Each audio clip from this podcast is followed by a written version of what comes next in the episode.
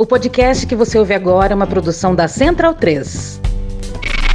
Nessa sexta-feira. Nessa sexta-feira. A loja do Medo e Delírio em Brasília. Medo e Delírio em Brasília.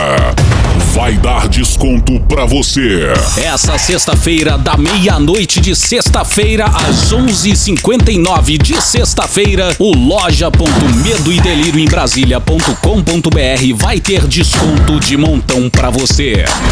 10%. Que merda? É uma bosta de desconto, mas é o que dá pra fazer. Então, nessa sexta-feira e só nessa sexta-feira, no dia 26 de novembro, loja.medo e delírio em Brasília.com.br, usando o cupom mais criativo do mercado. Porra. Usando o cupom mais criativo do mercado brasileiro. Cupom Caralho! você terá fantásticos 10% de desconto 10% de desconto. em toda a loja do Medo e Delírio. Vai comprar é, vai comprar é. Compre aqui. Não. Sexta-feira. Cupom Cupom. Loja.medo e Delírio em Brasília.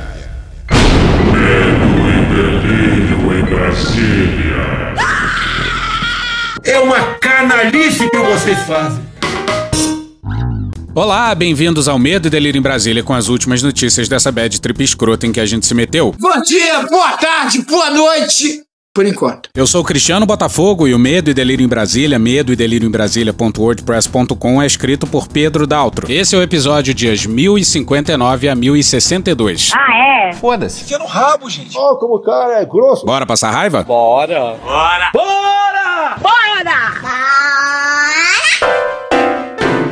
A honestidade bolsonarista. O episódio de hoje, que na verdade era pra ter saído ontem, mas certos software, né, resolveram dar pau e aí eu não consigo. Tá bom, parei, parei. Desculpa, você é lindo, você sabe que eu te amo. Mas o episódio de hoje versa sobre a honestidade bolsonarista. Nem existe isso, você tá inventando palavras. A honestidade aqui é a honestidade do corno, a franqueza cortante do traído. Que delícia, cara! E o primeiro traído é o delegado Valdir, que devia tá estar. Daquele jeito, hein? Tem cocaína na geladeira. Tem cocaína na geladeira. Calma, vocês estão de cabeça quente. E foi tão sincero, mas tão sincero, que vão aí os nossos parabéns ao Guilherme Maziero do Intercept, por conseguir disfarçar o espanto com a sinceridade do delegado. A entrevista começa com o delegado deixando claro que o. É o Lira. Mas então a entrevista do Guilherme Maziero no dia 20 no Intercept.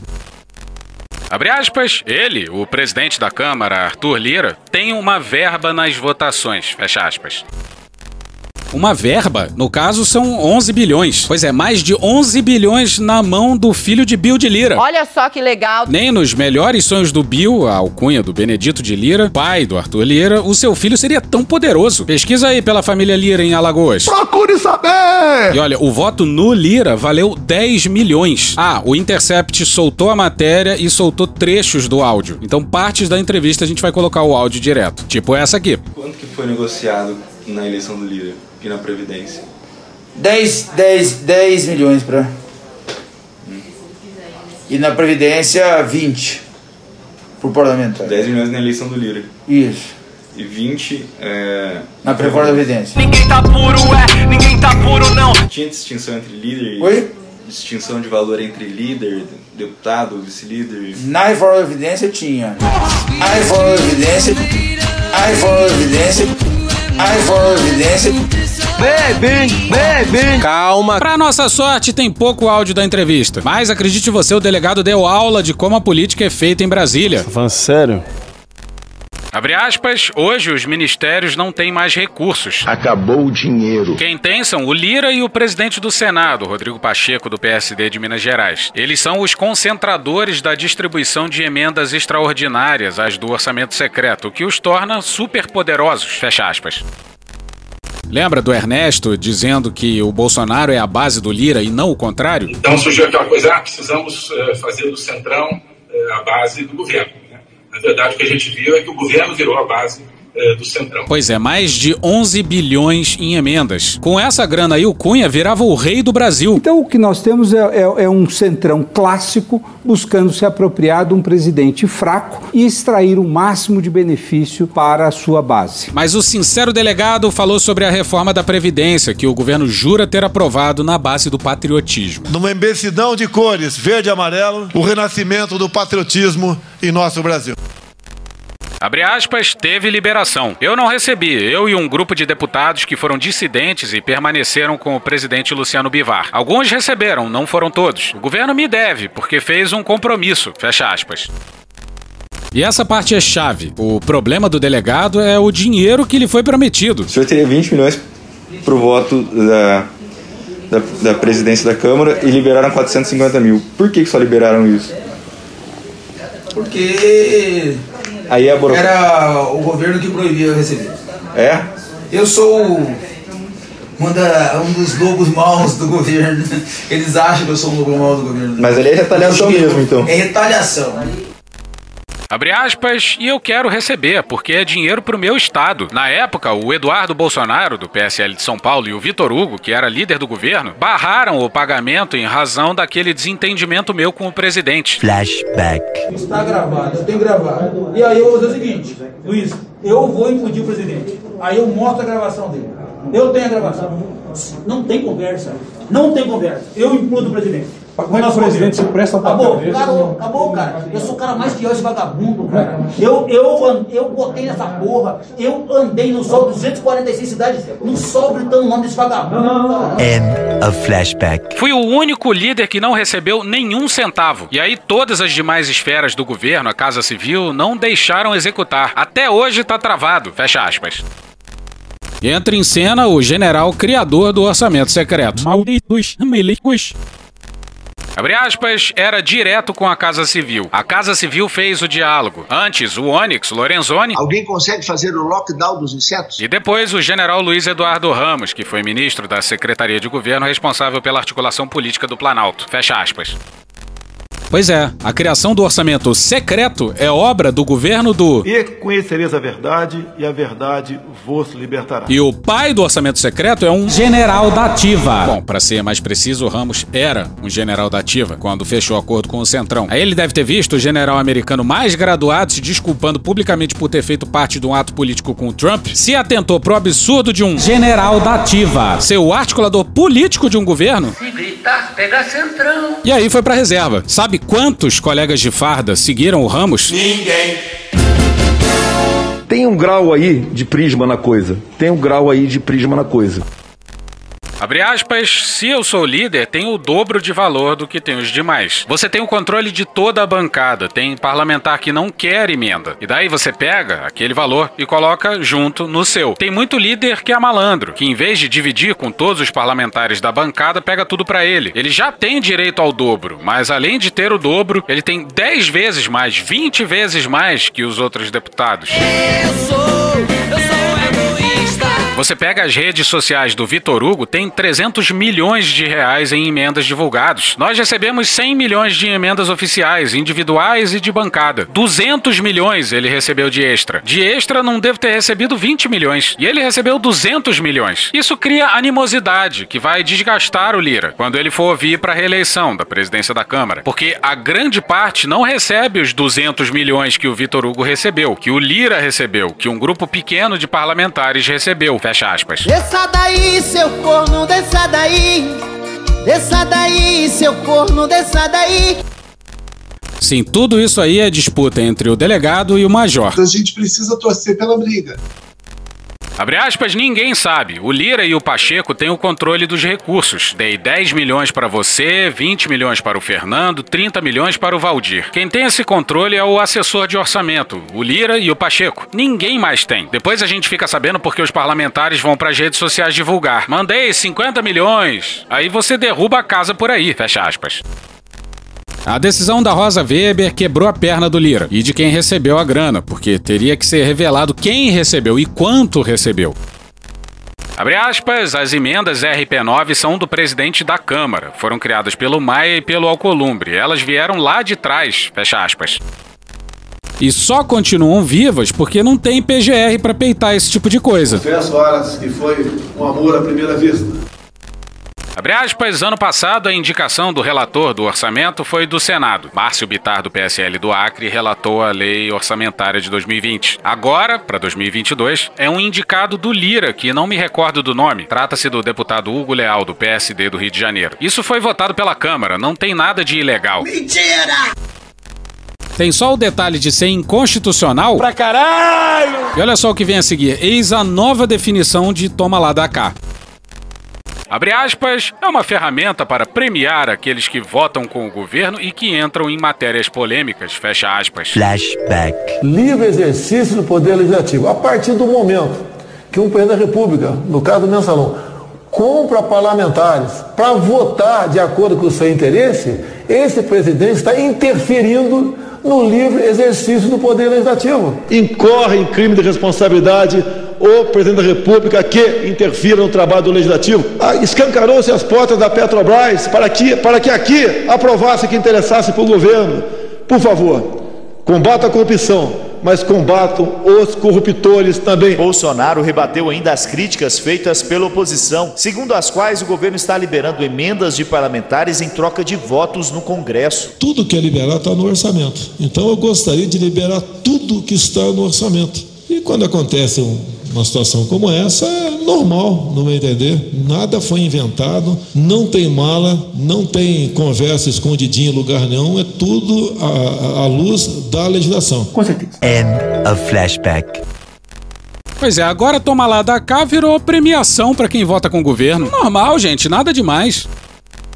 Abre aspas, muitos prefeitos vivem de emendas parlamentares, eles dependem delas. Se não tiver emenda, não conseguem fazer qualquer investimento no município. E aí você é levado à razão, a necessidade de levar recursos aos municípios, da base eleitoral. Então a gente tem uma necessidade. Na reforma da Previdência não era a RP9 ainda, a fonte das emendas. Foi sugerido o valor de 20 milhões em emendas por deputado. Fecha aspas. Isso aí começa lá no governo Dilma, com o Cunha tirando poder e bilhões do orçamento do governo federal e transferindo isso para o parlamento. Maia inventou essa emenda sem qualquer transparência e o Lira fez a festa. Sabe como é que é? É um presidente fraco. E se os governos já tinham pouca margem de manobra no orçamento, imagina nesses últimos anos. O jornalista do Intercept cita uma tese que quem recebe dinheiro é porque tem um bom projeto. Será mesmo? E a resposta é deveras didática. Abre aspas, quem define o valor é o líder. Nessas circunstâncias, não é melhor projeto que decide quem leva recursos. Não é quem tem o projeto melhor. Quem decide o valor para cada parlamentar é o presidente da Câmara, do Senado e o líder do partido. E eis aí um dos problemas do Brasil. Esse dinheiro é investido paroquialmente, atendendo interesses eleitorais e individuais. E como diz Bolsonaro. Não tem como não dar errado. Vai dar errado. Ah, e segundo o delegado, isso aí é democracia. E essa parte do diálogo é maravilhosa. O Intercept pergunta: para eu ter certeza, quando é um projeto importante? A definição das emendas vem do Lira? Delegado Valdir responde: a demanda vem do governo.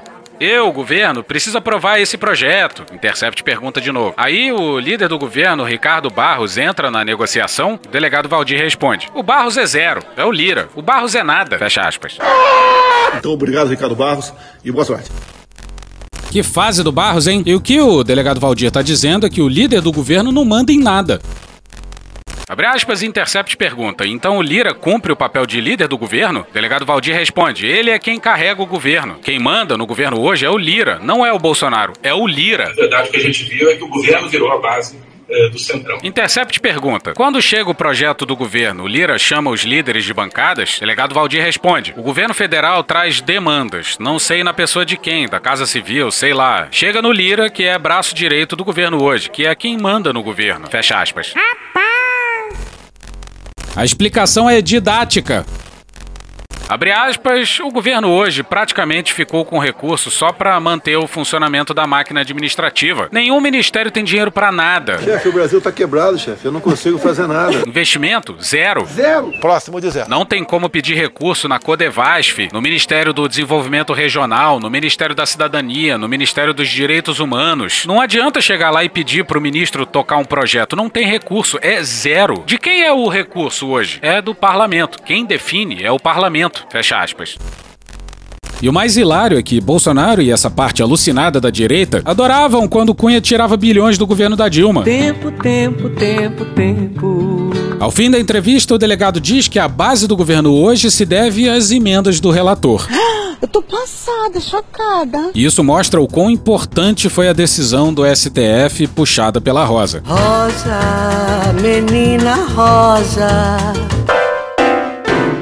A Honestidade Bolsonarista, parte 2. Entra em cena Sara Winter. Por onde anda o ator Marcos Winter? Não, eu falei Sara Winter. Ela, abandonada pelo governo, também resolveu abrir seu coração. Desça daí, seu corno, desça daí. Pra quem não lembra, Sara organizou o acampamento dos 300 do Brasil. 300! 300! No Brasil! Ahu! Ahu! Você tá vendo muito filme. E Sara nem precisa apontar os nomes, basta ver as declarações dos integrantes desse governo. Em matéria do Eudes Lima no dia 19 na Isto É. Não adianta insistir para que ela conte quem teve a ideia. A ativista mantém a história que, abre aspas, o acampamento foi um surto da Sara e do Oswaldo Eustáquio, que se transformou numa histeria coletiva, fecha aspas. Os dois foram abandonados na estrada pela Damares. Tem que resolver os meus problemas. E não tem Bolsonaro para ajudar, não tem Damares para ajudar. Sabe? Damares, que incrivelmente continua ministra, mesmo ao que parece tendo financiado essas loucuras. Mas Sara diz que os parlamentares Daniel Silveira, do PTB do Rio de Janeiro, Carla Zambelli, do PSL de São Paulo. Carla Zambelli! Sargento Faur, do PSL do Paraná, e Bia Kisses, do PSL do Distrito Federal, foram muito presentes na organização, além do ministro-chefe do Gabinete de Segurança, General Augusto Heleno. Olha só! De ser general já seria espantoso, mas ser o general que chefia o Gabinete de Segurança Institucional a deputada Carla Zambelli. Tem caixão sendo enterrado vazio. Respirar gás carbônico acidifica o sangue. Esse vírus foi criado no laboratório. Gente, a gente já descobriu a cloroquina. Era quem participava com maior frequência e passava mais informações sobre a repercussão do acampamento. Ela também orientou para que o alvo dos protestos fosse Rodrigo Maia. Por sua vez, a deputada Bia Kisses tinha o papel de ajudar na organização. Abre aspas, ela ensinou a gente como chamar a atenção da imprensa. Fecha aspas, afirma Sara. Senhores têm colhão pra entrar lá? Tem porra nenhuma! Tem porra nenhuma! Seus lixos! A estrutura ficou a cargo de Bia. Abre aspas, ela cedeu o assessor Evandro Araújo e colocou um advogado de seu gabinete para acompanhar reuniões com a Secretaria de Segurança do Distrito Federal. Grandes merda ser advogado. Fecha aspas. Isso garantiu que a iniciativa continuasse por quase um mês. Sim, funcionários parlamentares pagos com dinheiro público. Mas vamos ao general. O Planalto intervinha. O ministro general Heleno chamou Sara até o palácio para dar orientações. Aspas, ele pediu para deixar de bater na imprensa e no Maia e redirecionar todos os esforços contra o STF. Fecha aspas, disse ela. Pois agora ele. Meu, pena que ele mora em São Paulo, porque se tivesse aqui eu já tava lá na porta da casa dele convidando ele para trocar soco comigo. Juro por Deus, essa é a minha vontade. Eu queria trocar soco com esse filho da puta desse arrombado. Infelizmente eu não posso, mas eu queria. E vamos ao tweet na época da reunião. Abre aspas. Em maio, recebi Sara Winter e alguns membros dos 300 do Brasil. Travamos um diálogo amistoso, educado e produtivo. O objetivo era aconselhá-los a moderar suas posições e colaborar com a segurança de todos na porta do Alvorada. Não houve qualquer tipo de discórdia, reprimenda ou ameaça. Fecha aspas. Isso lembra o Ramos recebendo o Bob Jeff no dia 3 de agosto e o classificando como soldado na luta pela liberdade. Liberdade. E é só pegar as entrevistas do Heleno na época e imaginar o que ele diria em privado, especial para um bando de malucos que nem a Sarah Winter. A influência do presidente Bolsonaro sobre o grupo era direta. Durante o acampamento foi combinado que o presidente não podia ser, abre aspas, o protagonista para não sofrer represálias, fecha aspas. Ela conta que certa vez o deputado Daniel Silveira fez uma chamada de vídeo com o blogueiro Oswaldo Eustáquio e Bolsonaro dizia quem o blogueiro devia investigar e subir o tom. Sara preferiu não contar os alvos do capitão. Abre aspas, não sei quem era, fecha aspas. Pois é, a Sara precisa guardar munição. Chama a atenção o quanto Sara é cuidadosa para falar da ministra da Mulher, da Família e dos Direitos Humanos, Damares Alves. Pesam as relações pessoais. Ambas são de São Carlos. Sara diz que as famílias se conhecem e chegou a existir um intercâmbio de filhas. A ativista morou com Damares e era comum a filha da ministra ficar na casa da mãe de Sara. Esquisito isso, né? Intercâmbio na mesma cidade. Mix de insanidade. Passemos rapidamente por algumas notícias. Acelera bem, acelera. No Dia da Consciência Negra, o Estadão fez uma ótima matéria apontando que a equidade racial entre os professores de universidade é de apenas espantosos 3%. Muitos alunos negros entraram nas universidades, mas isso ainda não se reflete entre os professores. E o trecho que vai a seguir é brutal. Na matéria da Júlia Marques e da Mariana Halal no dia 20 no Estadão. Eunice Prudente, de 75 anos, foi a primeira negra a se tornar professora da tradicional Faculdade de Direito da Universidade de São Paulo, na década de 80. Até hoje, é a única. E no mesmo dia em que essa matéria saiu, aconteceu esse diálogo no cercadinho do palácio. Presidente, é, quando a história né, de Hitler, a gente via muito a questão que ele começou é, com as crianças. Sim. No caso aí, só acha que o nosso Ministério da Educação já poderia estar também fazendo um trabalho com as crianças para a gente voltar a retomar né, a consciência, a conscientização. Você não consegue, o, é, uma, é, um, é um transatlântico. Tem ministério que é um transatlântico, não dá para dar um cavalo de pau. Eu gostaria de imediatamente botar a educação moral e cívica, um montão de coisa lá. Né? Coisas boas. Sim, um fã do presidente citou Hitler de maneira elogiosa, de maneira positiva. E das duas, uma. Ou o Bolsonaro não se deu conta, ou não admoestou o cara. E a vida seguiu. Bolsonaro não se abalou e respondeu como se Hitler não tivesse sido mencionado. E essa galera aí que defende educação militar, como se isso fosse solução para alguma coisa, e vilipendia Paulo Freire. Mas voltemos a falar de Enem. Matheus Vargas na Folha no dia 22. O conteúdo do Enem foi considerado equilibrado por especialistas. No entanto, nenhuma pergunta falou sobre a ditadura militar no país. O período militar não foi ditadura como a esquerda sempre pregou. Mano, corra, rapaz. Temos ódio à ditadura, ódio e nojo. Desde o início do governo Jair Bolsonaro, o período histórico defendido pelo presidente nunca mais apareceu na prova. Bradamos por imposição de sua honra. Mas passemos a 2022. O estado mais importante no tabuleiro eleitoral é São Paulo. E Bolsonaro quer porque quer Tarcísio candidato a governador do estado com a maior população do Brasil. O problema é que Valdemar e Tarcísio se odeiam. A gente precisa torcer pela briga. Malu Gaspar no Globo no dia 19. Tarcísio prefere ser candidato ao Senado por Goiás, onde avalia ter mais chances, mas já foi avisado por Bolsonaro de que talvez tenha que ir para o sacrifício em São Paulo. Caralho! E duas coisas aí são fascinantes. Para começar, os bolsonaristas escolhem estados para concorrer como se estivessem escolhendo um prato num cardápio. Mourão, por exemplo, é cotado em três ou quatro estados, literalmente de norte a sul do país. E o Sarney fez a moda lá atrás. E o Tarcísio, hein? O ministro puxou o saco do presidente de forma despudorada e agora recebe essa missão kamikaze aí. Se fode aí, meu amigo, tá? E se bobear, o Valdemar vai topar apoiar o Tarcísio só pra ver seu rival se imolar numa missão suicida. Essa eu quero ver. Não, não quero ver, não. E olha essa do Mourão pra cima do Bolsonaro. Ele gravou um vídeo ao lado da presidente do PRTB, o partido do finado Fidelix, e meteu essa aqui, ó. Nosso partido é um partido de direita que não tem nenhum passado daqueles tenebroso. Muito pelo contrário. Coronel Brilhante Ustra. Meu herói. Tenente Coronel Carlos Alberto Brilhante Ustra, o herói.